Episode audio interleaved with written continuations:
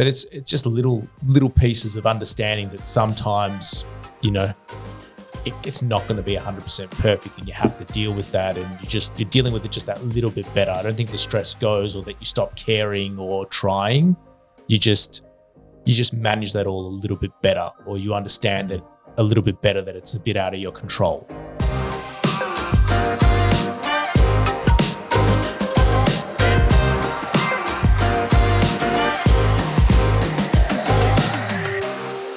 Welcome to episode 10 of Site to Studio, episode 10 now.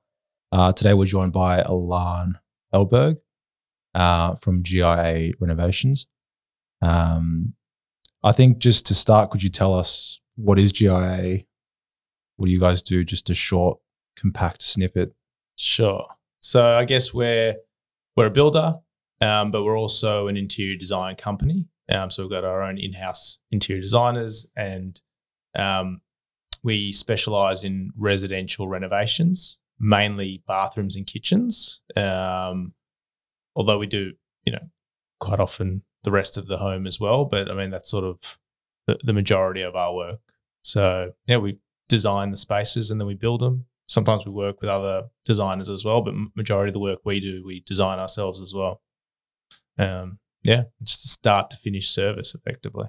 Yeah. So, uh, turnkey solution for DNC, uh, a turnkey design and construct solution for the homeowner wanting to renovate. Yeah. Typical clients is like a homeowner, you know, they're Mm. sick of their kitchen. They just want a simple solution. We come in, design it, and we can be building it fairly soon after that, like depending on how busy we are. And, and yeah, they don't really have to organize anything but contact us.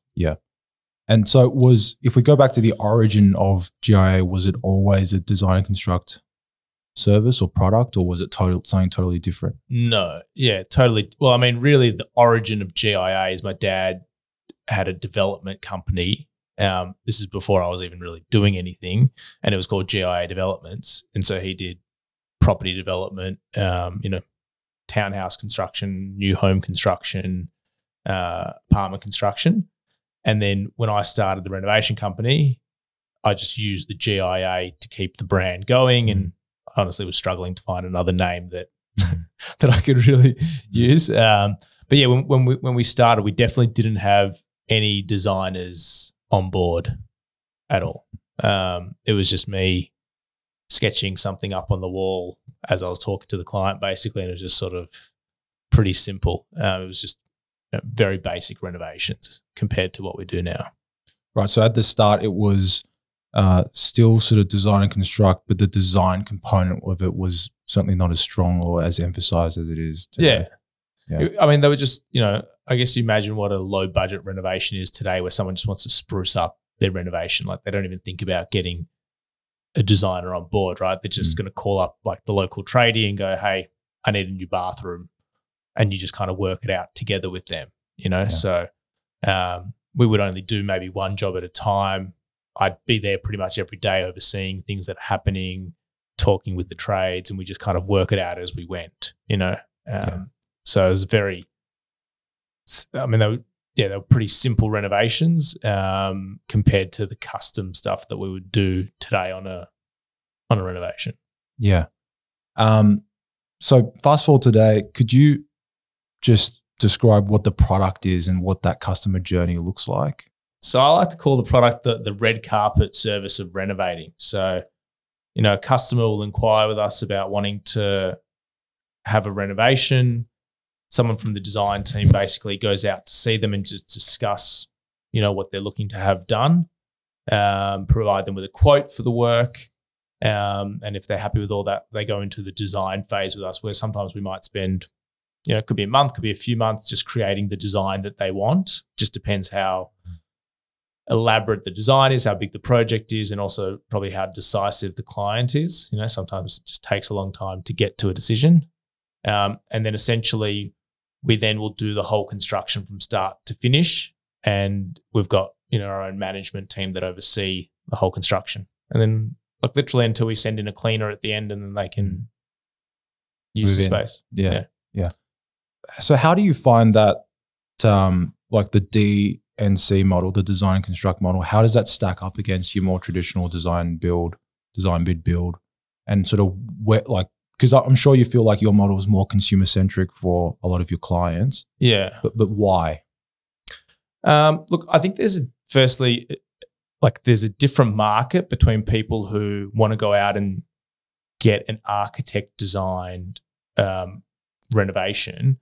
Um, you know, and sometimes it's just the scale of the project. Like a larger project, you know, you typically go and get, you know, an architect or building designer, get that done, and then tender it out.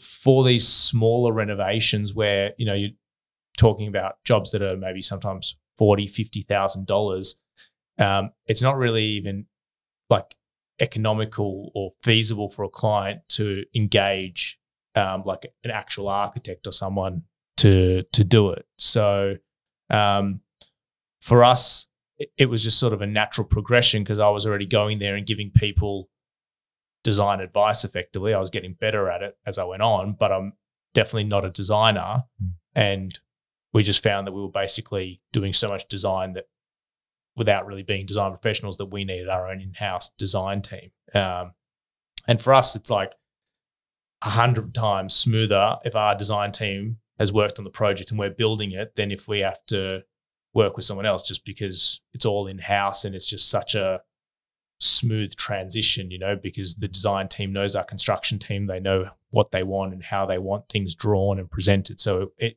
it works really, really well um, for us.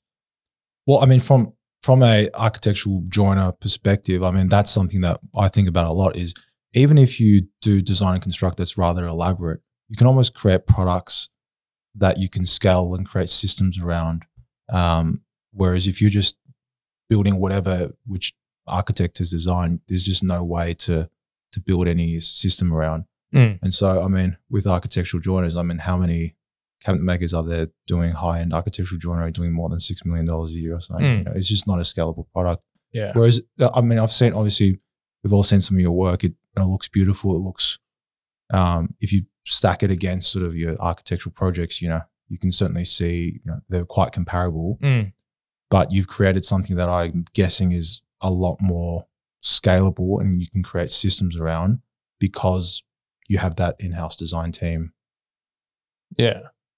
Look, I'd say yes, yes, and no, because sometimes I look at the business and go like, it's such a difficult industry to scale in, just because on the one hand we're doing, we're trying to implement processes that allow us to scale, and yeah, we might have our own in-house design team, which makes things um, a bit smoother, but at the same time, we're the builder on a renovation. When you renovate, every project you've got a, a new surprise basically it doesn't matter how many times you do it you know you, you learn what to expect and that you think oh you know we're likely to come across this on this project but um, you're always thrown surprises when you're once you're in the construction phase of it just because you don't really know what you're working with and that's really hard um, to put in in place systems and Mm. processes that really allow you to scale you know so i mean we have put a really good system in place and i guess we've got we do quite a lot of renovations but it's at the same time it's actually still something that's very challenging for us finding ways to improve on our processes because of that Right. Can we just go a little bit into what those pain points are? Like, is it is it people? Is it the uh, so is it HR? Is it the sort of unpredictable elements from site to site? What what, what is it like? yeah i think uh, one is unpredictable elements from site to site um, you know we can firstly most of the projects that we're doing they're on fairly short time frames you know like for example a stock standard bathroom renovation shouldn't call it stock standard because they're still pretty elaborate but like a standard bathroom renovation we try and start and finish within five weeks the whole construction so that's not a it's a long Mhm. time but it's not a long time right when you think about most construction projects so we've got work happening every single day. And essentially, we should be able to schedule out that entire job before we even start. But like, it's so it's so common that you start the job second day, you know, dealing with you know um, a subfloor that needs Mm. to be replaced because someone's built something so dodgy, or you found you know some dodgy plumbing that you weren't planning to replace. You know, there's just constantly these variations that happen at the very start of a job which are a little bit different, I suppose, to when you just maybe knock down a house and build it from ground up. You know, you still have problems to deal with, but generally much longer time frame, and you can kind of um, it, it's not going to be like day after you started and it's thrown your whole schedule out. Um, so yeah, and I guess also in smaller renovations, quite a lot of the time, the people that we're working with, the contractors, although we work with the same team, like we don't, you know, we try and build a, a, group of people that we constantly use and we reuse so they know our processes. There's still majority of them are small businesses, the guys that aren't um, our direct employees, and you know they don't have endless resources. So, like for say, right now is a really crazy time of the year. There's a lot of backlog from the lockdown, right? Like everyone, I don't know what your lead times are like, but the lead times that I'm dealing with are even worse than the usual Christmas lead times. And every day there's a problem where someone didn't get something done that they were planning to get done, and they've got you know a lot of commitments, and it's not a big company where they've just got 100 staff members to go, hey, stay there for an extra day, right? Like it doesn't work that way. So um, those are those are the, the things that we're still battling with when we're doing these smaller renovations. So, what do you do to address? So, there's the uncertainty in the site condition, and then there's the crunch on labor resources right now. So, what I mean, I'm guessing good site management picks up a lot of that slack, or good good planning. Yeah, I mean, look, I guess we, we try and constantly learn as well from from the things that we see. So, you know, you, you know, you're renovating a particular a type of property or even before you start demolishing it, you know, you're obviously doing a building inspection. You're looking for signs of, you know, you know, I mean, asbestos is quite easy to te- to test for, but you know, you might be checking whether you think the floor is going to need to be replaced. If you can pick that up before demolition, great, and you just allow extra time for it. Um, but yeah, I mean, also the the the ones where we suspect things are going to go go um, go wrong like that, we just allow more time in the schedule you know, in case it happens so that we're not having to reshuffle the whole schedule. Um, so we just try and plan for it as much as we can. Yeah. Uh, but we're also just running a lot of sites at the same time, and so mm. it's it's quite a lot of management to to make that all run smoothly. Yeah, it's changing every day.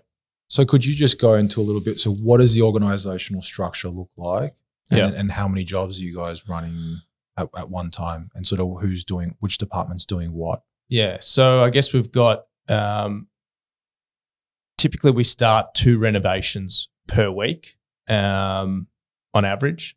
And we, we usually end up running about 20 to 25 jobs at a time uh, at different stages. Um, there's obviously myself.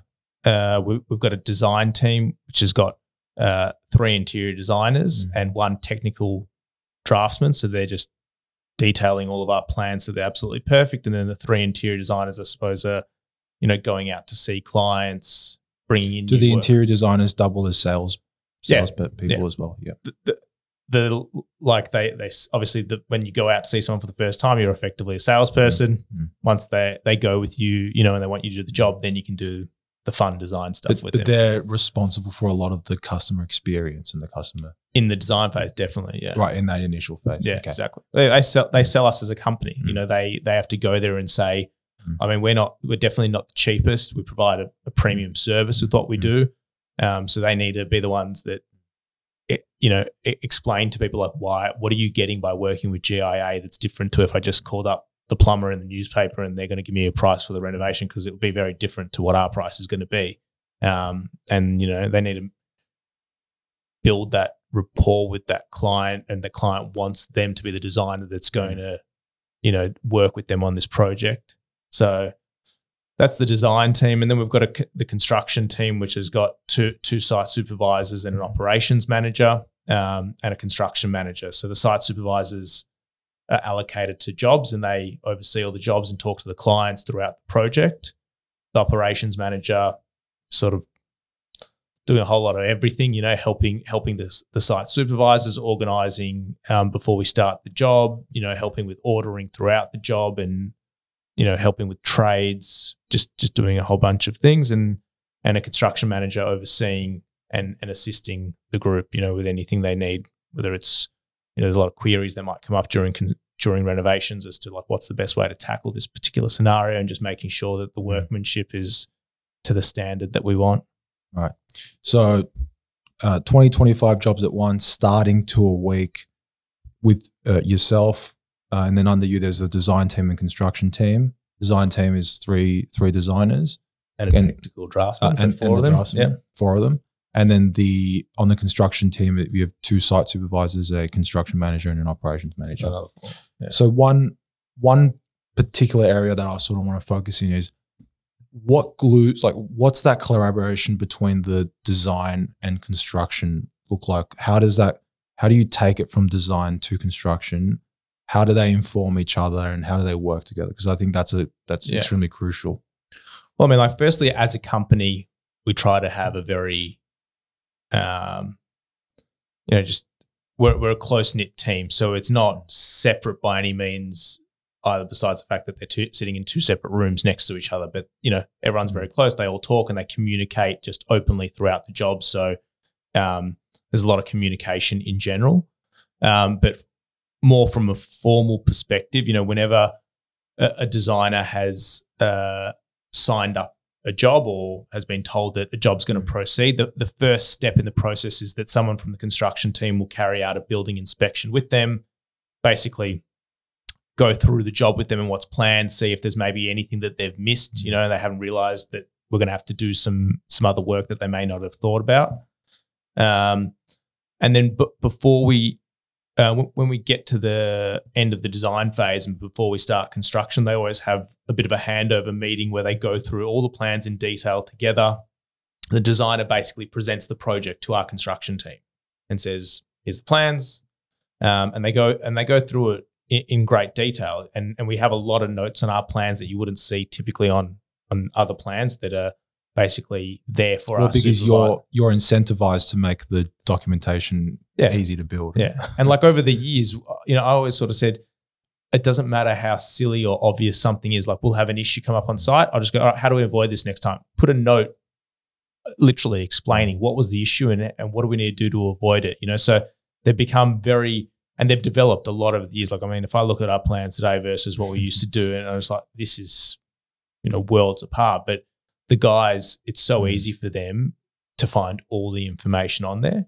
But yeah, they have this handover where the designer who's spent, you know, could be a month, two months, three months with a client, and they they go through each page of the plans. They'll explain them. I mean, there's certain things you still need to talk about it, and it's easier to talk about it than it is to mm. rely on someone to pick it up in the plans, especially if you got little details, you know, about you know the, the client. This particular client really, really wants a full tile here, or they really Mm. want this to be symmetrical. You know, like there- there's stuff they still discuss and they take notes, so they go through it. Um, and then for every job, the designer is at the job start. So the day that we start the job, they meet with that supervisor on site as well, and they go through the job again. And the client sometimes there as well, and they just do a little bit of a walkthrough together as the job starts. Um, and then the designer will also come out at various stages throughout the job. You know, and they'll just have a look Yeah. at progress. They might see something, go, oh, you know, maybe you need to adjust this a little bit, or So what that sounds like is um if we think about a Venn diagram, just a lot of overlap and over communication between the two teams. Yeah. And and shared learning. Yeah. Uh and and that's how you mitigate the risks of things going wrong and yeah, especially over time develop that system around how they work together. Yeah, yeah, Yeah. So I mean, just try and have open lines of communication. I can tell you now, like between the amount of work they're doing, how busy we are, like there's always still little things that might come up. And I don't know. I guess you're speaking to people in construction. I don't think anyone's going to tell you that you know construction happens without problems and, and mistakes. You know, not a single just- day, yeah. yeah. So we just uh, uh, try and reduce reduce that and, and work together so that you know we have minimal issues to deal with. I guess. Um, I want to ask you about the sort of the retail customer or like the mum and dad, the homeowner type type customer. Yeah. So just a little bit of background. I um I actually worked um so my, my dad runs a, a joinery factory as well. Okay. And his business partner runs the Miss and Mr. Kitchen showrooms, Okay. Yeah. the big orange buildings. Yeah. So I actually sold kitchens with them part time for about a year and dealing with um, um, probably a similar clientele to to who you guys work with. Okay. And um, I found the customer education sort of experience, um, I guess, a little challenging sometimes. um, I think. I mean, I, I from from looking at, at you guys, I think your brand solves some of that problem Yeah. because you your leads automatically sort of filter themselves out to to an extent. Yep. But how do you you you get it? Like you understand what I'm getting at? Yeah. I guess is, is the question more about um, finding the customers that suit our business, or more to do with customers? Well, just just educate. the whole- yeah, I mean, even the the best customer, if- you know, they're not in this in the industry. You're not working with a builder, or Yeah. it's not an architect running the job. Yeah. Do you find that customer education, or sort of feel, or that that the scenario of as, uh, asymmetric information between yourself and the client, does that create any issues for you guys? Yeah.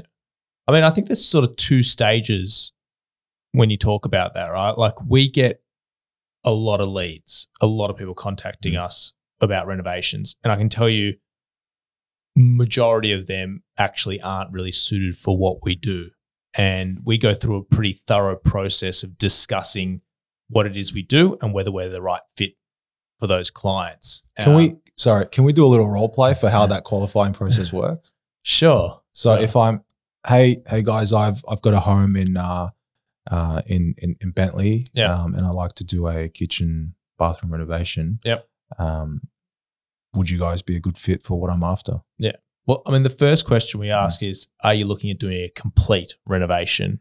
Meaning, are we removing everything and starting again? Uh, because that's the most common thing that comes up. Someone calls us up and they want to renovate their kitchen, which means to them, I want a new oven or I want a new splashback or I want a new shower screen or Mm. I just don't like my bath and I want a shower, right? So, Yeah. the very first question is always Are you actually looking to do a complete renovation, which means removing everything and starting again? Yeah. Right. Um, So yes, I'd like to do Yeah.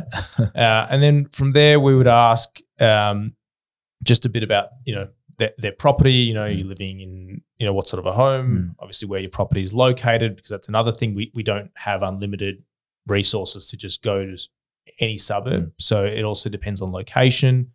Um, yeah, we- we're we're trying to find out uh, whether they're looking at the design aspect, and, and we we do ask them if they've maybe been to our website first, and whether they understand what our company is. If they don't understand, then we go into explaining that we're a design and construct company. Um, I mean, firstly, some people just don't want that, and ultimately, you are going to pay us for that service, right? So, I guess if you feel like you don't want to design and construct, uh, you should know that you're, you're effectively paying for it.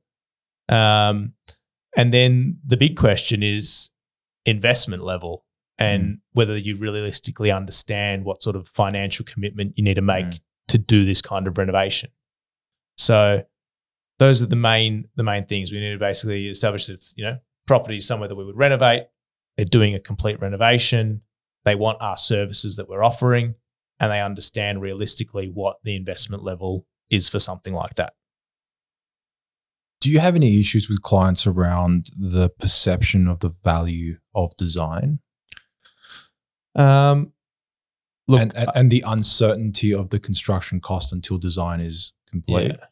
Yeah. Um, I feel like over the years, it's less and less an issue for us because I, I do think that people are doing it. It's so easy to access information. And I feel like, you know, we do a pretty good job at showing people online what we do and that there's a design aspect to it. So I think more and more the clients that come to us that are serious, that they've seen that we what we do and they want that that from us. They us. want the premium turnkey solution. Yeah, and they want the design. They like that. Um, it's still, yeah, it's hard because we really are basically not providing them with definitive pricing until we do the design, and we're not doing the design until they sign up with us. So there's a lot of trust that needs to happen between the designer, the client, explaining how our process is quite transparent, which you know it is, but at the same time. You know, it, it is still sometimes a challenge for certain clients that I guess they're maybe on the cusp of um, can we afford these guys or not type of you know that you know some clients we have a effectively I'll call it like an open checkbook client they want what they want and that's what they're going to get and it's not a worry and some people really want this premium renovation and want to use our services but they're probably you know stretching it to to make that investment you know and for them I get it you know and we have to we have to do our job in um, explaining how our process is transparent I mean we don't want to lead people down that road anyway if it's not for them you know and And then we also then have a duty of ensuring that what we've sort of told them that you know that we're able to work with their budget. You know, we've got to do the right thing by them as well. So the so the way that you sort of operate is uh, you sort of work out with the client what the scope is, work out what their budget is, give them some sort of high level understanding of what it might cost given their given the scope and given your experience from based on your company's experience, and then a design fee that's attached to that. Yeah. is that that's sort of how it works? Yeah, essentially. I mean, Yeah. we, we, we do give them a, a fixed quote, if you like. There's just Mm. allowances for the unknowns. Okay, so just P- essentially PC. Yeah. stuff. You know, like if we, I, I can come to your house and have a discussion with you, and I know from what I'm discussing with you that your joinery is going to be around 35 grand, for example, or 40 grand, but I can't tell you if it's 42 or 37, right? I just don't know yet whether it's going to be two pack or laminate or whether half of it's going to be two pack. You know, there's these little things, but I know it's not going to be 20 grand, right? I know it's pretty Yeah, close. It's not going to be on- eighty. It's not going to be twenty. yeah, you know, like Yeah. based on our past jobs, I can Mm. give you, um, you know, like within five to ten percent of Mm. what it should be. Um, and I guess what we always tell clients is they get it that there are these allowances, and when they do sign up, you know, you're having a discussion with the clients anyway, and they usually tell you that either, like, you know, you're having a discussion with the client, and sometimes they'll basically say to you, "Look, we really don't want to spend any more," and then you, as the designer or salesperson, Mm. know, well, it's my job to now create a design that suits these allowances. Like I can't go and give them a quote that has $35,000 for their joinery. Mhm. They tell me that. And then I come back with joinery that's worth 60 grand, right? Yeah. Then I haven't really done my job. So, um, yeah, it just works, works like that. They work together effectively. Some, some clients, we just provide them with options as well and go, look, you want this, be 45, you're going to have to bump the budget up a bit or, you know, you know, keep it at laminate or something. And, it's going to be 35 and, and they're happy with that and they and they get to make that choice themselves yeah Um, can we talk a little bit a little bit about marketing, brand, and sort of what's um. I think I think for a lot of people, you know, for someone who seems very thoughtful like yourself, I think brand probably ties in with sort of your overall goals for the project as for the company as well. So maybe we start there. What like what are you trying to achieve with GIA?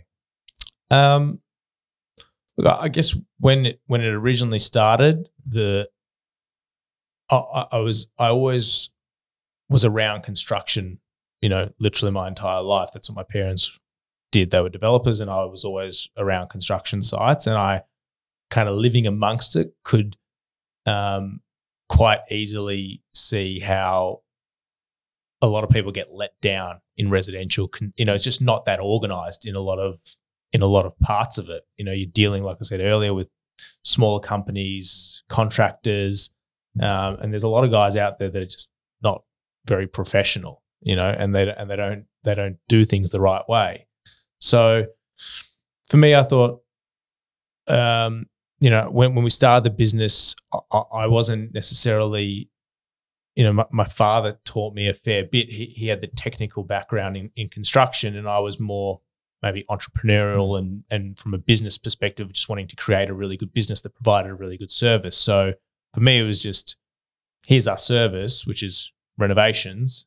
Typically, it's pretty hard to get a good renovation service because you're going to get mucked around in construction our branding and, and our whole pitch is that we're basically giving you renovation, but at a really high level service. Like you don't have nothing to worry about. So um, it's all just been built around, you know, professionalism. Um, when a customer looks at a- anything that we present, it should really look like there's nothing to worry about. They know what they're doing and they're very professional in, in the way that they handle these situations. Um, and yeah, I think it's really important actually to clients when you think about it, like their homes, like what what other asset do you have that's more important to you than your home? And you're letting people into your home to renovate. Quite often, you're living in your home. You know, most of our clients live in the home while we're there. Um, do you really just want random people turning your house Mm. upside down and and creating a mess? So it's, um, yeah, that's what it's based around. And and where where do you what do you have like a long term vision or like do you have like a like an overarching goal for what you want GIA to be like where, or where you want it to go? Um, look, yes and no. I feel like I, it it sort of evolves over time anyway. Like I, I don't really have an an end Mm. goal or limit that I see on it. I, I, I like to just constantly be trying to improve and grow. Sometimes that's not necessarily growing the company and making it larger. Sometimes we're, you know, going through a really busy period and there's a lot of bumpy things that we need to we need to deal with to make things operate smoother. So I'm working on making things smoother. Sometimes it feels like the right time to grow and maybe, you know, take on more employees so we can take on more work, you know, so then we look at that.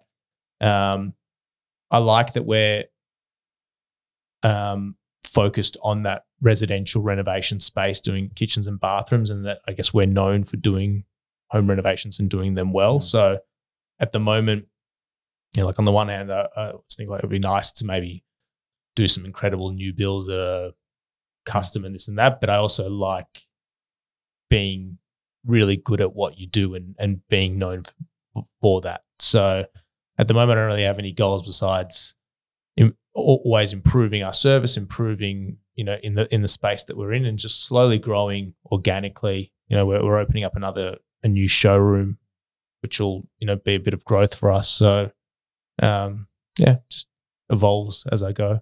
Right. I mean, it's um, it does seem sort of interesting to me, just as an outside observer. Uh, I mean, there's a reason why the professionalism or, or you know, or the scale is lesser in smaller in the smaller renovation sort of space. But why why don't you want to take your talents to sort of more traditional architectural construction? Yeah. Um, I don't know. I mean, I think there's still a lot of room to grow in the industry. You know, like I, I think uh, uh, if if if we actually wanted to, to just you know recruit more people and take on more jobs, the work is there. So I just don't want to do that because I think if you do that too quickly, it's very hard to um, keep your level of service the same if you just Yeah. you know grow too quickly.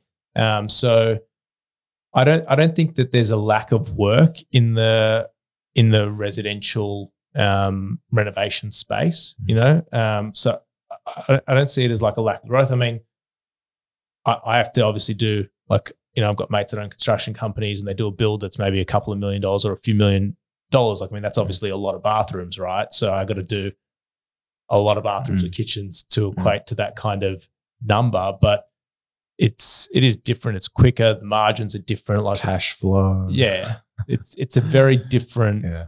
um, it's a very different model, Mm. but uh, I, I think I think there's just as much room there, um, you know, to grow. Maybe not as big Sure. as, um, you know, you obviously got guys doing commercial construction, and you know, like you, you're not gonna. I, I don't. I don't think I shouldn't say you won't, but it'd be very difficult to establish a renovation company turning over hundred million dollars or something, right? You'd be doing a lot of What's renovations on that? I was just yeah. I mean, look, Yeah. to be fair though, like there's like, you know, I think they went under. Maybe it was Zesta Kitchens or some, Mm. you know, the ones that were like the really big kitchen reno ones. I mean, they were more like um, cabinet retailers rather than builders like I am. Mm. But, you know, they they grew pretty substantial businesses that were across every single state. So Yeah. The work's there. Um, yeah. Um, bit of a selfish question for myself. Could you? So I I started my business two years ago, cabinet making business, and um, you know over time employed more and more people. What does that um, that team building journey look like for you in GIA? So where did you start? Obviously, it was just you. You you were on site every day. You were doing the design, and then what was the first step? And then yeah. and then did you bring on five carpenters and realize, well, I don't want them? And that like like what did that look Well, like? I mean, I'll tell you how I did it. I don't necessarily think that I do it. You know, I think people have probably done it in better ways than I have because I think I'm a little bit old school in terms of just, you know, I, I don't there's wrong with wanting to work hard, but I think you also have to work smart. And I, I probably only hired essentially when I actually absolutely had to, when I was at the point where I, I actually couldn't keep up. And I don't know that that's really the best way to do things. I think it's better to probably plan and go, all right, I'll sacrifice a bit of money now, for example, and I'll get another person to help me, and then I can focus on the business and etc. But like, for example, our first employee happened. You know, I said to you that when we started, I was just essentially the, designer, right? Mhm. And I don't know, you probably know this because you're in the joinery space. Like when I was going and seeing bathroom clients, originally we only did bathroom renovations, not kitchen renovations, right? When you're doing a bathroom, although bathrooms are very technical spaces to design, um, I I learned a lot through renovating and and just seeing it happen. And I think I got a pretty good understanding of being able to help people with their designs for bathrooms, right? Like spatially. I don't want to say that I'm a really amazing designer in terms of picking colors. I mean, just like layouts and stuff yeah, like that. you know, and I had enough knowledge to help clients that didn't want these super high end renovations for bathrooms back then. But then more people were asking us that they also wanted their kitchen. You know, like Mm. Doing a bathroom for someone, like, oh, do you do kitchens? Well, Why not? yeah, well, I mean, we renovate Mm. resi- anything that's residential, really, or just start off in bathrooms. So as we grew, that started happening more often, right? And I had, uh, a, I'm actually still, I still do work with this same cabinet maker now. Um, he's a great cabinet maker, Mhm. and I essentially would basically like sell a kitchen renovation without the design. You know, I would just yes, we're going to give you a kitchen and it's going to be worth whatever it is. And and it was the cabinet maker that effectively was doing the design with our clients Yeah. because I don't really, I definitely didn't have any knowledge then about really how to design a kitchen for a client. Um, and we started winning so much work, and he just basically said to me, "He's like, you actually have to hire a designer to do your kitchen designs because like I'm not a designer, like I'm a cabinet maker, and I'm Mm. just doing them like Like you give me layouts, I'll do a shop drawing. yeah, you know, I do the shop drawings, but I, I can't Mm. be meeting with your clients and bringing samples and working all these things out. I didn't even fully understand what I understand today about Mm. how how big this design process can be. I was just sort of palming it off onto him for that stage. Um, and so he was like, "I'm not doing it anymore because I just don't have enough time." And he actually also suggested for me to speak to someone. She actually still works for us today. She was our first employee. She was the salesperson and designer, you know? Um, so that's like an example. Like, I, I don't know that it was necessarily, I kind of got pushed into hiring someone and it was a great first step because it really opened my eyes as well. Like, I went from me running around to quotes all day long, every Till day and and then doing every evening as well. paperwork at Yeah, night yeah. and I was doing so many things and I almost wasn't even thinking about what I could do to resolve that and then I hired you know hired someone um so How how old were you when you were doing that? By the way, when you first started, so I started the business in my second or third year of uni which would have been yeah about 20 Yeah. yeah I was 20 years old Um, so I mean, I was I was eager to work. I was, Mm. you know, really keen to do to do everything, but I guess I was still learning. did you did, did you get good grades at uni? Uh, so I was very lucky at uni. Right, I, I, I three good mates of mine went to the same uni course as me. Two of them were exceptionally high achievers, and we had a lot of group work. So Mm. uh, I graduated like with honors and and a Mm. really good result. Mm. I, I I feel like I have to pay a bit of respect to them Mm. because I think they'll say to you like from the third year I Mm. wasn't You just you just went there. not not as much as I should have been, or like I was just working in between things. Um, but look, they couldn't sit exams for me, so I would like you know have to find time in the middle of work Right, to like cram for like fair. a few weeks. I did the exact. I did the exact same thing. I had three mates. We, Yeah. I studied construction management, Yeah, that's what I did. and um, I was at RMIT. Yeah. yeah, I was at RMIT, and uh, they don't do attendance. I don't know if they did when you were there. They didn't do. there were certain things I had to attend, but you know, like I found my way around to Mm. to do it. So Yeah, and, and we we just uh, what we did it a little bit differently. We divvied up to four subjects. Some we we did five, I think, just to push it through. Mm. And like I'd do one, he'd do the other, and then we just write each other's Yeah. assignments. That's how we got it Yeah. done. well, we we worked together for most things, and yeah, that like I, I guess I still brought something to the table because at, at that time, Mm. my dad, like my dad now, you know, he's a business partner effectively and works full time in this business. It's very busy, but back then I was doing like one bathroom a month or every two months, right? Not enough for him to for his living, right? So he he still was doing what he what he used to do, which was building building and developing. So I had all these sites that I would could go to and I could speak to him. So the the other guys in the group had no construction background or anyone. So I guess on the one hand, I was still pretty useful because you know, I had construction sites like people trying to learn anything from a textbook. I'd get something, I just literally go sit down with my dad and like go, oh, we're talking about subfloors today or precast. Like, what do you know? And like, or he'd take me somewhere and we'd like have a conversation about it there. So, um, still brought something to the table, Oh, but yeah, huge, huge advantage. I mean, same with with my dad. I mean, he, he's not a builder, but Yeah. he, he's a stonemason and a cabinet maker.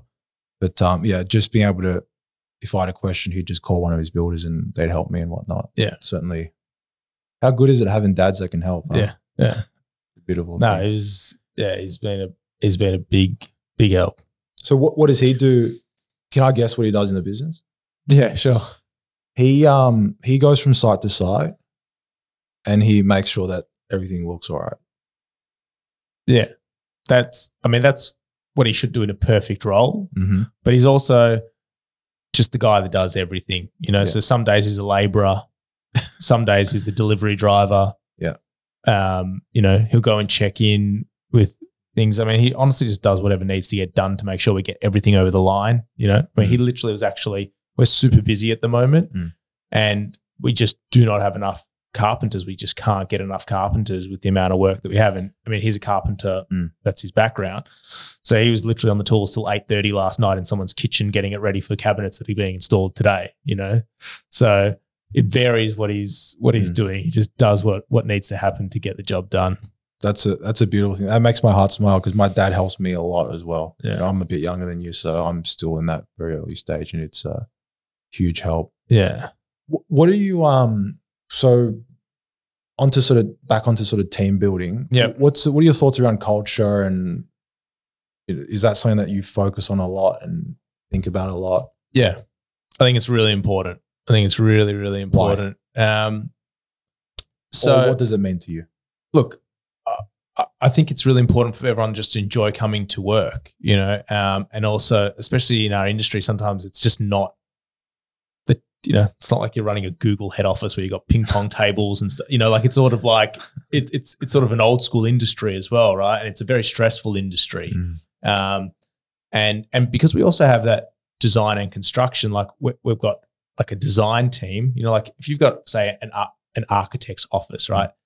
Yes, they work with the builder, but it's just another company that they they deal with. Very right? different dynamic. Yeah, here Mm. our designers are working in a building company effectively, and so they feel the stresses of a building company, and it is very stressful. You know, like day to day, like a problem comes up, and and everyone's fully invested in the project, and you hear something going wrong on site, like everyone's panicking about it and trying to fix it. So it's it can be a stressful workplace, um, and uh, I think the type of people that we have working, they take a lot of accountability in what they do and they take it on themselves to make sure that things are done to a high standard and they feel it when something's not going right. And so it's important to have culture so people feel supported. It's important to have culture so there's that release, you know, like we try and do at the end of month, you know, drinks and and do that together or, you know, mm-hmm. like order in some food once a week or try and do some fun things. Like we just did our end of year day where we took half a day and we went to Arbory Afloat and had some drinks together and just, you know, do fun things that, you know, keep everyone, you know, on a on a friend level as well to just enjoy work as well. So it's not just a, a stressful place. Yeah something that I, I think about a lot with my guys is what am I doing for them? Like what are their long term goals and what like what are we helping them achieve?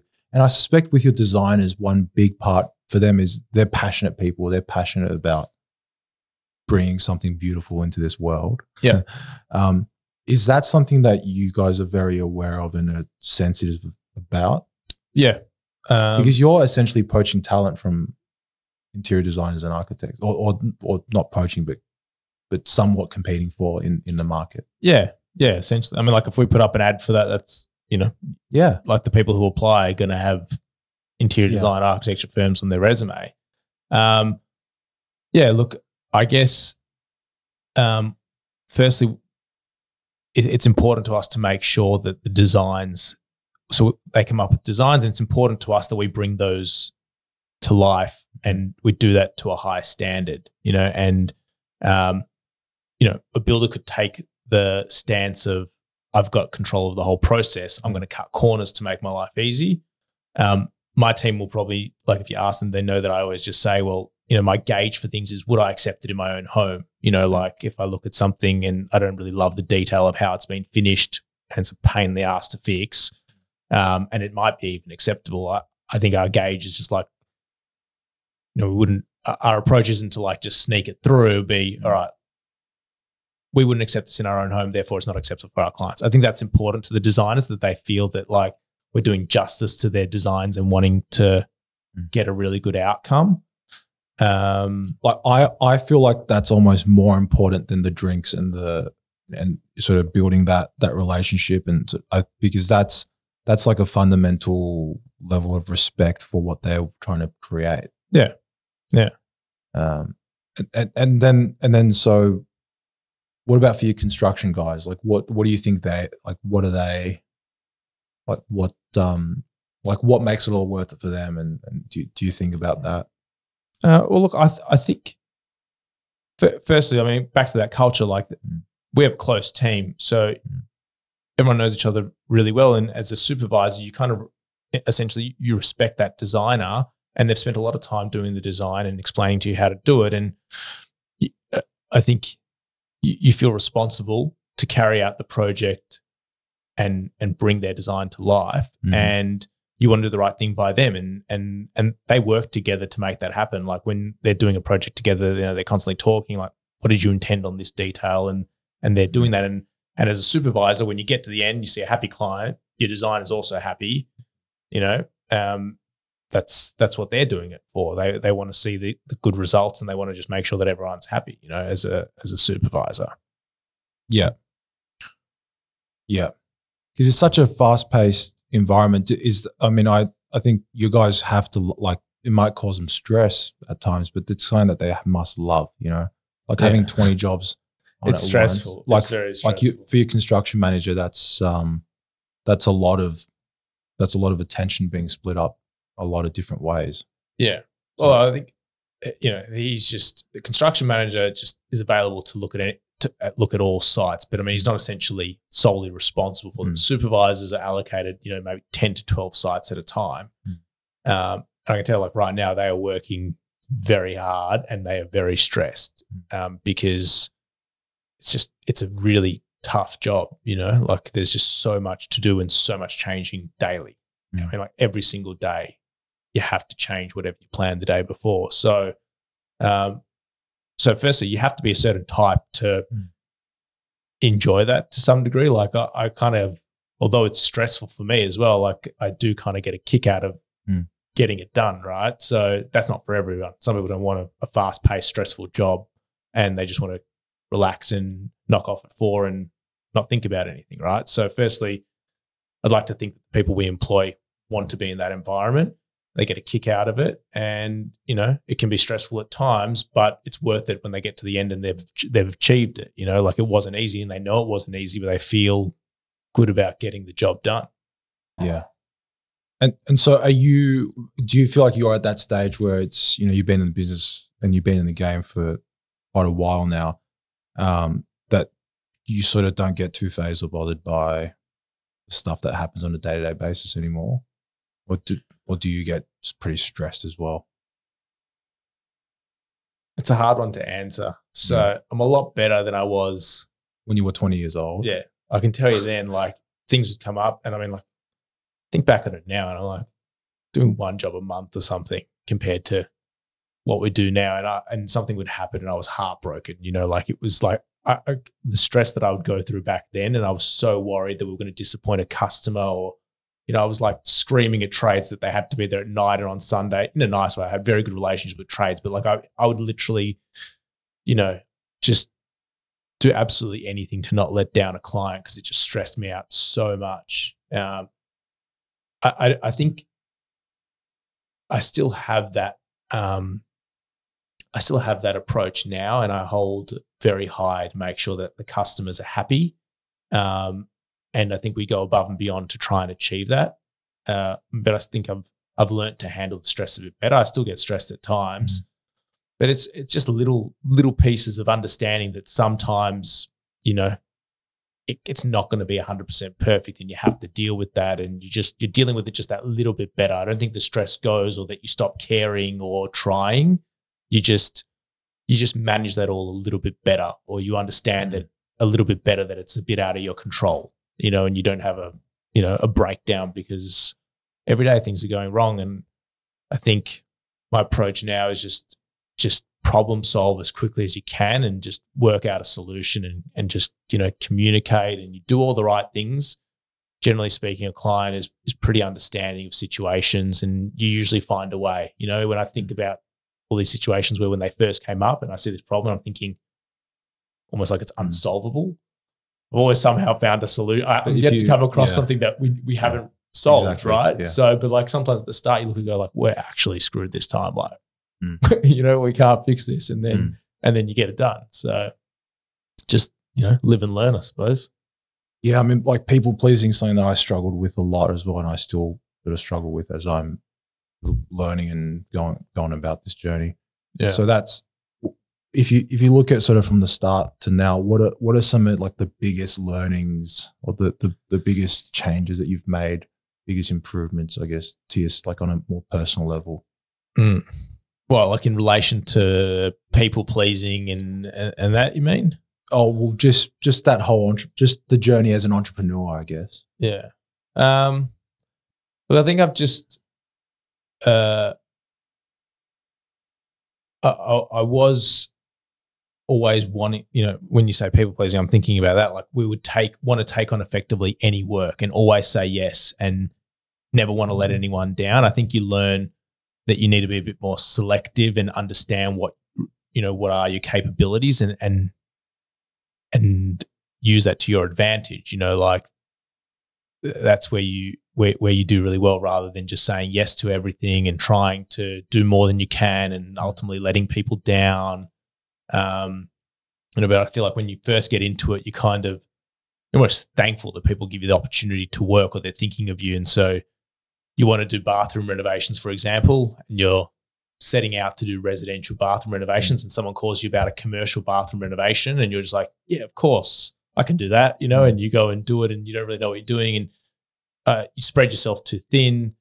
So um, I think uh, just being selective was an important one and understanding that, you know, not every job is right for us. Um, better to say no than to let someone down and, and just take on too much. Um, and don't grow too quickly, you know, like it's, it's better to, to really, Patience. yeah, yeah. You want to that you want you want to grow, you know, naturally, especially at the start. You see things moving, you're just like, amazing. Let's just keep on keep on going. But there becomes a point where um, it's hard to consistently grow at such a rate.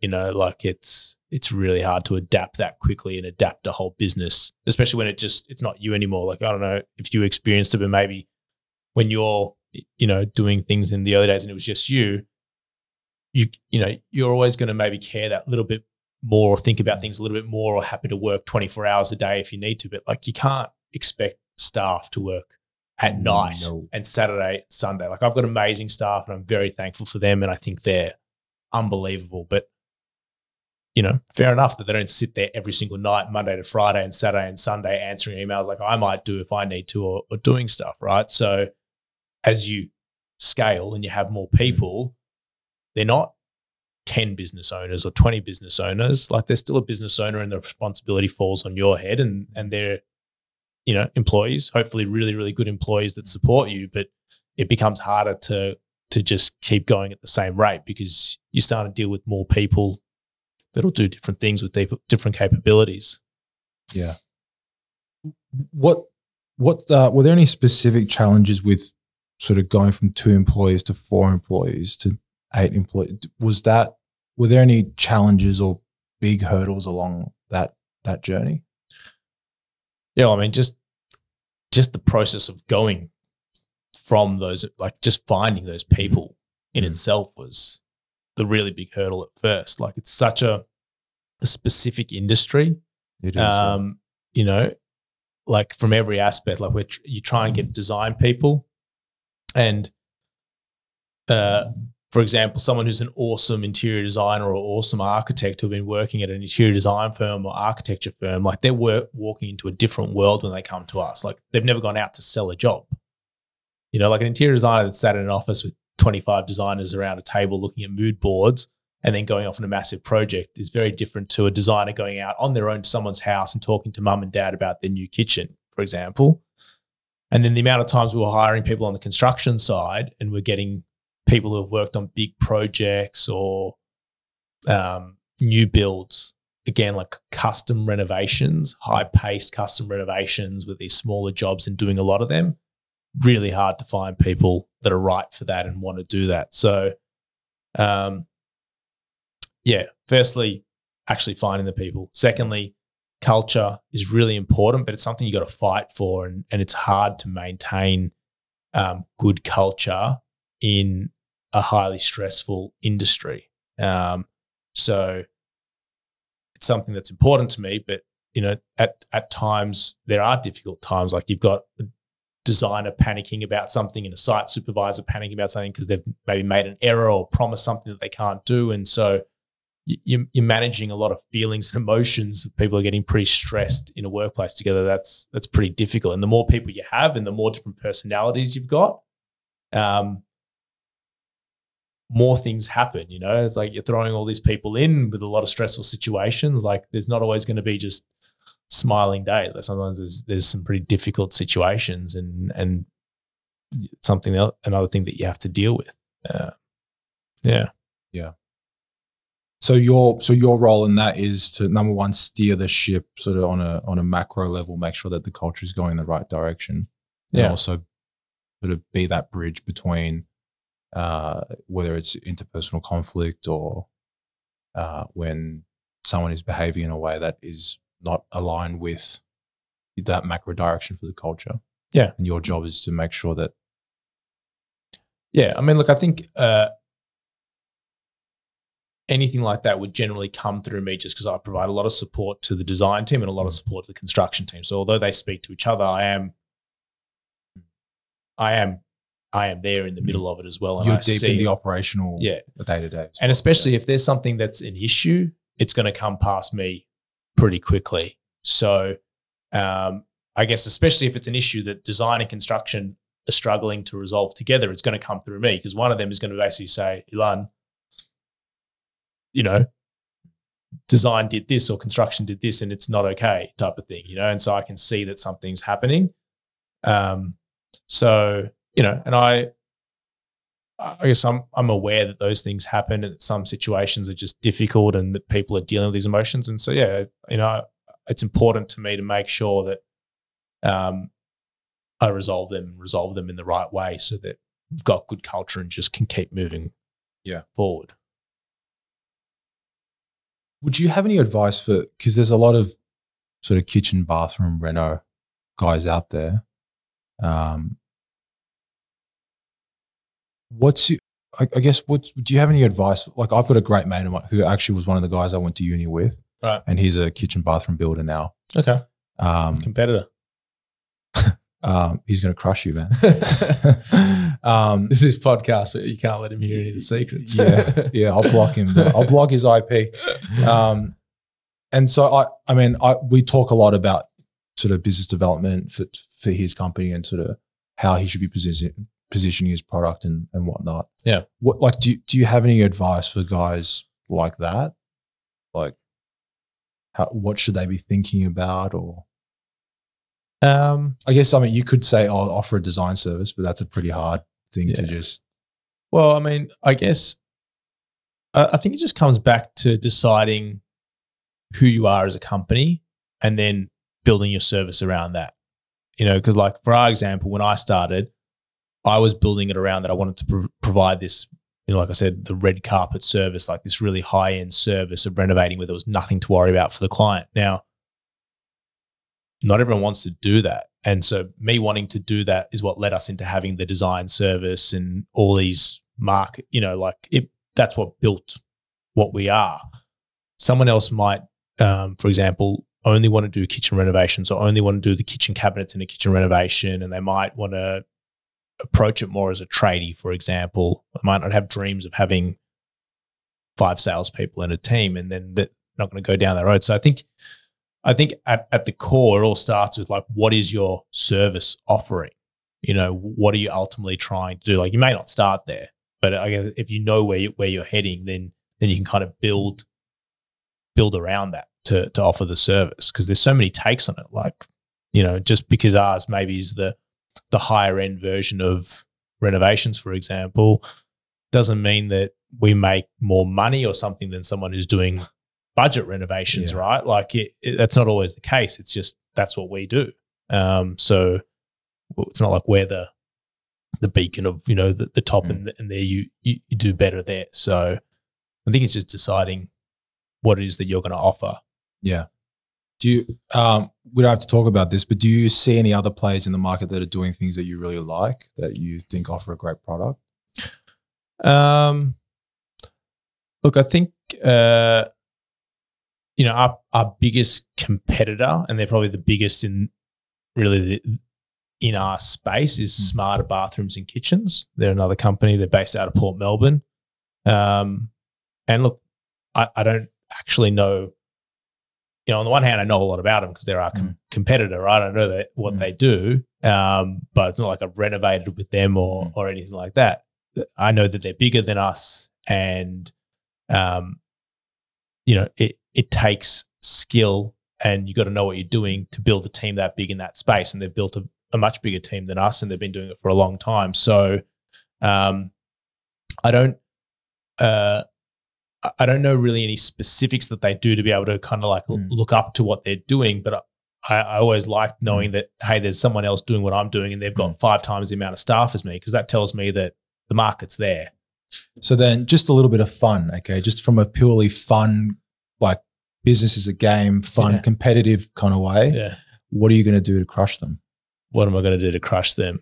Purely Uh, fun, competitive business talk. Not not trying to hurt their their, their living or their families, but what are you going to do to crush them? well, look, I mean, realistically, we Mm. compete on a lot of jobs, you know, because clients will tell us, like, hey, you know, Mm. like if you're getting a kitchen renovated or a bathroom renovated, there aren't that many people that Mm. just go and get one quote and Yeah. say, oh, here's 50 grand. Like, Mm. and, you know, or, or they were planning to spend 30 and the first quote came through as 50. You're probably going to get another quote and check, is my bathroom actually going to cost 50 grand? You know?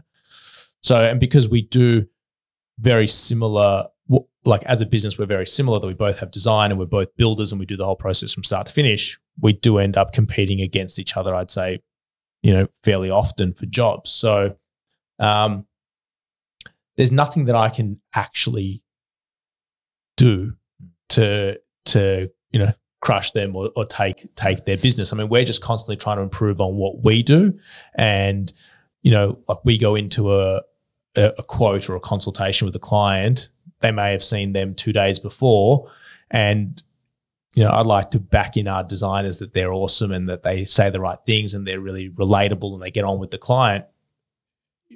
Like some they, will get on with some people and maybe some people will Mm. like the other person more. So like it's sort of um it's there's not much you can really do, Mm. you know, besides trying to improve on your product. But even then it's like um until someone's worked with you, they don't know that your product's good. It's not like you can go online. Like we've got a lot of positive reviews and they've got a lot of positive reviews. So I think if Mm. someone went and did some research about us, they wouldn't really be able to tell that differently between the two. It's kind of like if you go online and you want to pick a TV and you go and read the reviews for an LG and a Sony, and both of them on like JB have got 150 reviews each, Mm. and one's 4.9 and one's 4.8. Mm. Where does it leave you? Well, this is where I, I have a thesis around this. Yeah. Um, I believe brand is a variable. Yep. So you spoke about sort of how does your designer get on with the client? How does whatever? I think consumers make decisions in a very irrational way, far less rational than they would like to. I mean, Mm. I'm a consumer as well, and I buy shit for really stupid reasons. yeah. So like, um, I, th- I I think brand's the variable. I think I think um, because someone's heard you on uh, the GIA podcast, which you're going to start, and they've heard you say that you uh, that your football team is. Do you do you follow football? Carlton. Carlton. That you're a Carlton supporter. They are an arbitrary amount more likely to go with GIA just Mm. because you're a Carlton supporter. I think that's just how we behave. Like I would choose Samsung over LG because Samsung sponsors a UFC fighter that I like. Yeah. for example. I think it's But do you uh, think you do that, like you knowingly do that, or, or you're just saying because you've come up with this theory, you're saying you think unknowingly you would do that? Well, I, I, I mean, I definitely subconsciously, but I, I like to think I'm, a, I'm very passionate. I'm very interested in sort of consumer behavior and, and branding and marketing. So I like to analyze how, how I make decisions. Yeah. But I, of course, I make decisions subconsciously. So I think it may uh, it plays a big part as well. But when I look at this comparison specifically, like us and them, Mm. we're both very professional companies. I'd like to think. and I think we both paint that picture pretty well, Mm. and that's important through your marketing. Whereas if like your local tradie that's just in the back of the newspaper, like they're obviously not painting that picture Mm. as well as we are. So. Um, So I would argue that that becomes the baseline. So let's just let's just assume that their product and your product are the same. right. So if if you're both a same, if your if the quality of your product is 80 or or or, or say 90, Mm. then that becomes zero because that's that's the baseline. Mm. And then any little bit above that gives you the edge. Yeah. Like that becomes the homo- like as much love and as much work you've put into your product so that it's not just like any other newspaper filed from Renault. Yeah. Unfortunately, in this competitive environment, it becomes homogenous. And, and I and I think in our space, particularly, like a big factor is going to be price, Mm. right? Because um, it's there's a lot of variables in what we do. So I, I think that the price is a big thing because, like going back to the TVs, right? If Mm. they're the same spec TV and they're top tier brands, you know, like Sony and LG, Mm. for example, or Sony and Samsung, their pricing should be fairly comparable, Mm. right? Like they're Yeah. all pretty competitive. Um, when it comes to renovating or just building in general, I mean, you probably know this from maybe submitting tenders or stuff. You might have, you know, put in a quote to do joinery for a new build, and you're being told you've lost a job over thirty grand or something, Mm. and you're thinking like, that's a lot of money. Like, how? Mm. And maybe the other guy's losing money. You know, they just haven't costed it correctly, right? Every job gets costed separately, and I'm sure some jobs we screw up and we potentially just under allow, like when you're quoting that many jobs, and sometimes you over allow. So, although they're we're quoting the same job, I'm guessing quite a lot of the time our pricing is actually pretty different because we Mm. just see it differently. You know, maybe we're both quoting a job in the CBD, um, which is a pain in the ass to work in. You know, Mate, but we do it, suck. and we, Yeah. you know, we might go, oh, all right, we're going to allow this much because all the guys have to do parking and it's going to take extra time and this and this, you know, but maybe they've got a different formula for that. Like maybe they're just like saying, all right, well, we're working off a 50% margin if we're in the CBD because we don't want those jobs, you know, for example. So I think price when you start, especially because these things are such expensive things. And if a consumer sees like, I'm saying 45 grand or 35 grand, that makes a big difference. Um, yeah. Price is one of the things. I think that that we, we market pretty well that we do custom stuff. Um, and I think as you get the company bigger and bigger, people might think that there's less um, there's less ability to cust- customize. Well, I think things. I think like just the market that you're operating, it's just hard to access the type of custom stuff that you guys might offer. Like just looking at some of the kitchens you guys have done, Mm. A client would really struggle to go to five cabinet makers and get a quote for that kitchen, especially if they don't have a design in, in hand. Yeah. And then how do they even get that design? Like how do they even get something detailed up like that? Yeah. and it'd so, be so hard to get an, an architectural cabinet maker to look at a series of inspirational pictures and a rough description of what the space is and offer a price or even Yeah. be bothered looking at it. Yeah. So I think that's that's definitely a huge selling point. Mm. Like it's not just that you do custom, it's that you give access to custom. Yeah. I never really thought about that. I would have thought that um I guess I think some cabinet makers probably try and offer that level of custom, but they they can't really do it the way that we do it just because oh look, I guess also the consumer probably just doesn't really understand the you know, remember the difference in in that, you know, because they're just not educated at a retail level necessarily at what the difference is and what they're getting. Um, I, I think it's. I think some. I mean, there are cabinet makers like I mean, um, Liol, uh, Touchwood offer a great design and construct service, He's actually done a job for us a while ago. He's a good cabinet maker. but he puts a lot of effort and love and passion into that design. Mm. and that and, and he has the, he has designers working for him as well. Mm. And he's a super nerd when it comes to engineering and cabinet making and stuff. So like I remember being in the showroom and showing me all of his gadgets and different things that he had custom his built. 3D and he's- printer and shit like that. Yeah. Really passionate about it. Yeah. But that that that's a that's a pretty specialized, in my opinion, it's a pretty specialized kind of Yeah. niche product as well.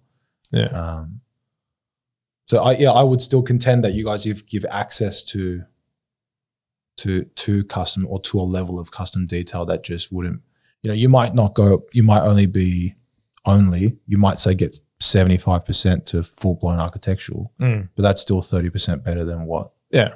what they'd be able to achieve otherwise Yeah. does that make sense Yeah. It does. Um, was there anything else that you that you wanted to talk about, or obviously you got a new showroom opening, and Yeah. I mean, what's the thought process behind that? Um, I mean, like firstly, we've outgrown our place where we are now. We've been there for quite a while, and we just literally we don't have any more office space. So technically, like unless we tell people to just work from home and we hire them, which isn't a whole lot of fun, we can't really Mm. get more people. And our showroom's just small. Um, and I think it was always you know an ambition of mine to get into into that area. Like we're, we're building a we're building our own brand new building on High Street in Armadale. So it's a nice spot. It's our building. We're building it from scratch for us. Um, so it was just, you know, also a goal of mine uh, to create this amazing workplace for our staff to go to and for our clients to use. Because, you know, at the moment we've got this small showroom that's split between showroom and office on a single floor. And now we've got a three story building that's got showroom selection areas and offices. So it's, um, pretty epic place. So you're building a like a commercial, like an office building, essentially. we knocked down a building and started from scratch and built a three story building, right. and it's all ours. That's pretty cool. Yeah. Where's it at right now? Well, hopefully the staff are going to be starting there in Jan. So wrapping Oh, up. shit. Yeah, Nice. we started it. Um, we started it like almost two years ago now, and then COVID happened, and you know there was just a few delays relating with that, and just with the build in general. So what was meant to be a twelve month project has almost become a twenty four month project. Um, but I guess because we're building it for ourselves and we've got a, you know, we're busy doing other things, it hasn't always been at the very top of the priority list. Like we do have a workplace to work from and our priority is getting stuff done for our customers.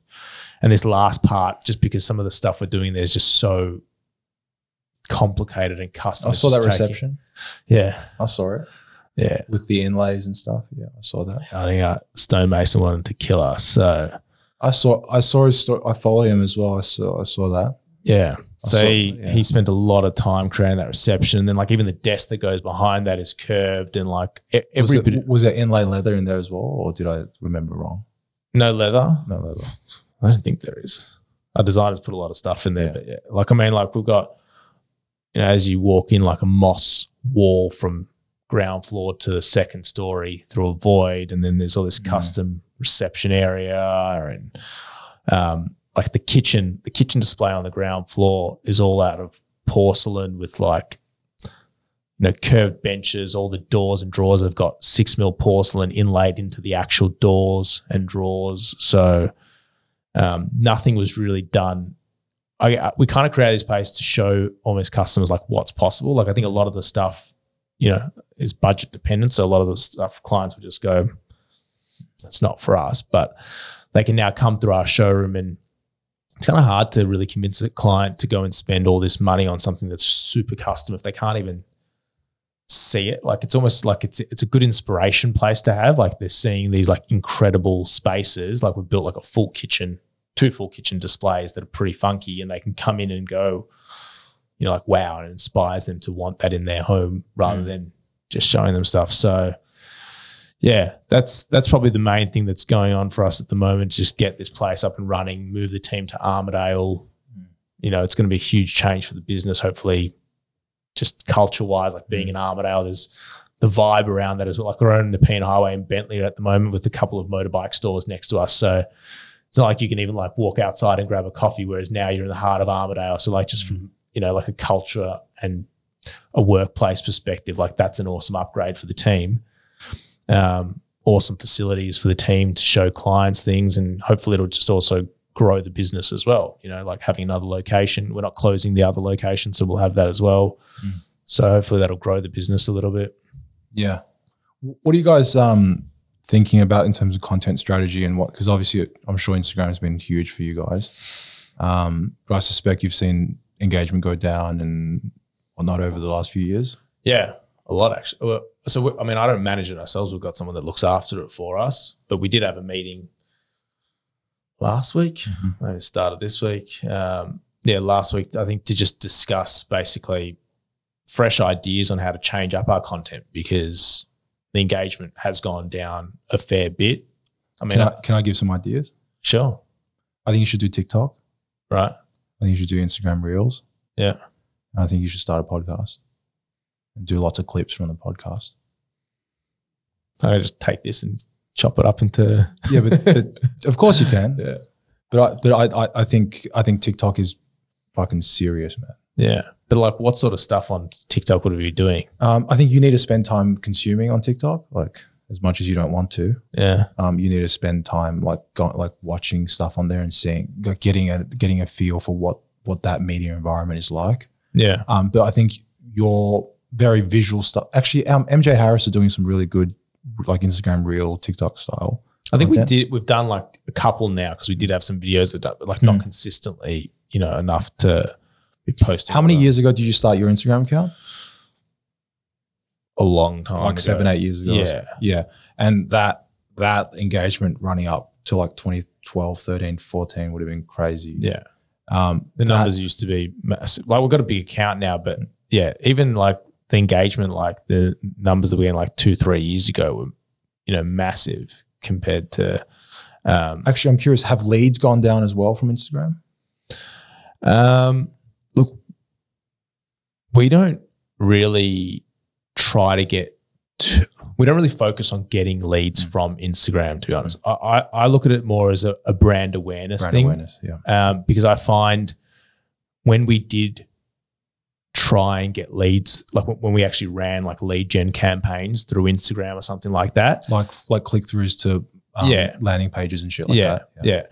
yeah, Um, the they were exceptionally low quality. I, I don't I don't fuck with lead gen at all. Yeah. I I, th- I think brand awareness is everything. Yeah. And I think uh, it's, you know, what we're selling isn't like a quick buy, right? Like it's not like, oh, this ad is a cool t-shirt, let's buy it, it's 30 bucks. Like you're talking about like probably the largest amount of money that people are going to spend on anything, right? Like our renovations could be 50 grand, 100 grand, 200. Like you don't just do that quickly and you think about it and you spend a lot of time on it. So um, we, we don't really even try and get leads. Like we do get some through, but we don't. That's not what we're there for. I think it's for brand for people to see what we do, and they spend a bit of time researching. It's um, building relationship at scale sort of over Yeah. time.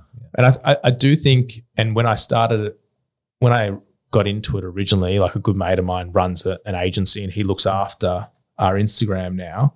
Um, but when we originally started, I guess like you know, I mean, he didn't charge me a lot anyway, but I wasn't really like back then. I didn't even really understand what it was going to be, to be honest. Uh, all I, I remember just saying I was like, I know it's going to be important, and I feel like you know I can't in ten years decide that I want hundred thousand followers Mm. tomorrow, right? I got to start doing it now. And so we just start doing it, and I guess I think it brings a level of professionalism when people come and see that we've got hundred thousand followers, or, Mm. or I shouldn't say that because we don't. Almost hundred thousand. They're Just promising me say soon it, bro. Who gives a shit?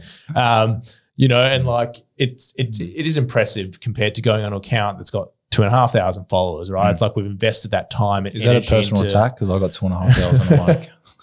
So twelve hundred is no good. Two and a half. okay, yeah, I like that. Um, you know, uh, yeah. So, but yeah, we're definitely looking at that, and I think, um, even like before COVID really hit, I was already again chatting to some videographers about creating some fresh content. You know, I think it's on our minds that we really need to create more content and video Mate, content like, that we I can don't- use. I don't understand. I think there's a very unique opportunity. Actually, this is mine. Scrap all that. Like this is number one. Yeah, Like all that applies, but this is number one. Is why don't you hire a kid for sixty grand a year to just film everything? yeah. I've considered it to be honest, because I've you tried to like tell follow you guys, around. Like he can go around with you. He can go around with your supervisors. Go around with your designers. And him on a forty-hour week, he'd be an absolute demon. Yeah, I've I've I've almost considered it because I've tried to like get our guys to like say to our supervisors, you know, when you rock up on site, just get a video of this and like you get back. I, I don't want to. It's not their job, so I'm not speaking badly of them. But like, I send through some garbage sometimes, right? Like it's like a dirty site. Call them out. Who is it? Is it Mitch or is it? yeah, they're fine.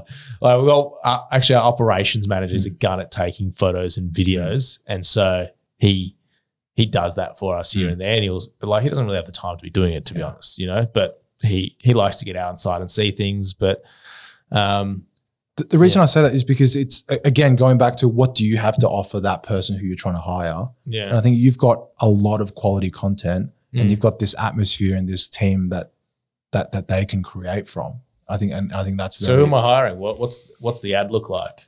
Um, Junior. I think the ad is like, it's like, hey, I'm Alan. I run GIA Renovations. We do, you know, awesome renovations. Here's some of our work. Boom, boom, boom, boom, boom. Mm. Five seconds.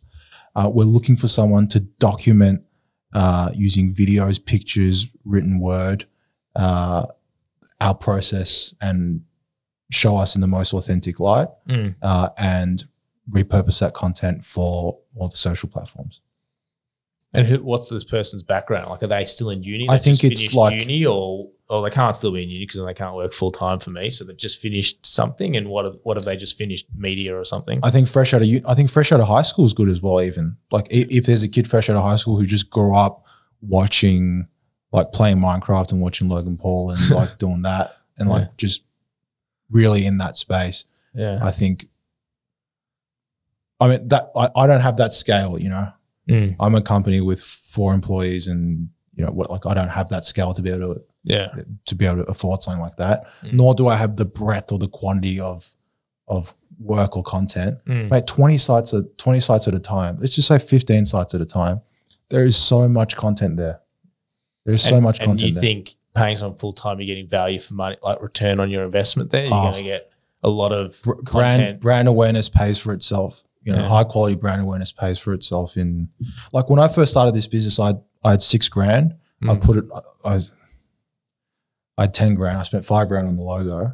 and then I had and then I, I had so I had It's 11 logo. grand. And then I, I 6 grand. I split up that 6 grand, 3 grand I paid a 15-year-old kid to run at Facebook ads for me. and the other 3 grand I spent on the ads itself. yeah, and I ran all lead gen. Yeah. And I got leads because I really needed leads to kick this off, yeah, and it worked. But then I, when I switched over to brand awareness, it was just next level. Mm. Like just the level of the quality of leads, for example, the the inf- the, the amount of leads. I think brand awareness is like I honestly believe that what's gonna what's gonna allow you to crush whatever smarter whatever they are Mm. is that with all respect to them, just in a competitive fun, like business is a game, like sports nice kind of win. way, is I, I think brand awareness. yeah. All right. I don't mind the idea. I'll look into it. Yeah, Might- I I mean, might get you to write the ad for me. That- that's who, I'm, something who that- I'm looking to hire. yeah, I, that's something that I personally have a lot of conviction around. It's because it's what I believe in. yeah. Um, yeah, Yeah. that's what. No, look, I, I, I agree. You know, I just don't know whether I've thought into it enough to go and hire someone full time. But like, I think if I probably looked into it more, there'd be a very good, very good case for it. I mean, you like just think about from the mind of like an eighteen or a twenty-one year old. Mm. Doesn't matter. Like they could be in per, like sixty k. Like that's a. It's not a great wage, but it's a living wage. Like they can afford to live. So they. I mean, that's for an entry level into most industries. Like, I mean, that's not like way off, really. No, yeah, no, it's good. Yeah. Because the, the value in it for them isn't, it's that you're going to give them 20 grand to buy the best gear with and that they're going to have a lot of material to shoot and they're going to be able to build a, build a brand. Like that's the main. And then the 60K is just, a fun workplace as well. yeah, so- e- exactly. And, and the 60K is just like, all right, I can pay rent and I can go have drinks every second week. Like Mm. that's, that's all that is. those are the days. Good, good job. Yeah. So I mean, create that for create for that kid in Perth who, because nothing's happening in Perth. they Needs wanna- to get out of there. yeah, exactly. we tend to attract interstate talent as well. So, Um, we've got we've got a few interstate people working for us, so Yeah. maybe that's the maybe I'll put up an ad in all other states. Yeah, I mean, I'd, I'd get vi- like like that's what I did when I was hiring tradesmen. Is I got a videographer to make uh, a video talking about what our values are as a company and sort of who we're looking for. And the premise was if you align with our values, then hit us up. Mm. That's and then just ran ads against that video. So I think Good words of wisdom. If you want to fire your videographers, say, "Hey, I've got this final project for you," and do it that way. Yeah. All right. Cool. Should we leave it there? That's Sounds good. I think that was a good chat. that's an hour and a bit. Yeah. Hey, thanks so much for your time. I really appreciate it. I mean, this is December 8th, Yeah. which is like Crazy hectic. time. Yeah. So thank you. Thanks for having me on. It's been a pleasure. thank you and continued success. I, I mean, I've been a, I've been admiring from afar. I'll continue to do so. And um, yeah, love to continue the conversation. And I'll hit you up to consult on my job ads to get them right. mate, I'm listen to the professionals. Don't listen to me. Thank you. Continued success. Thank you. Thank you.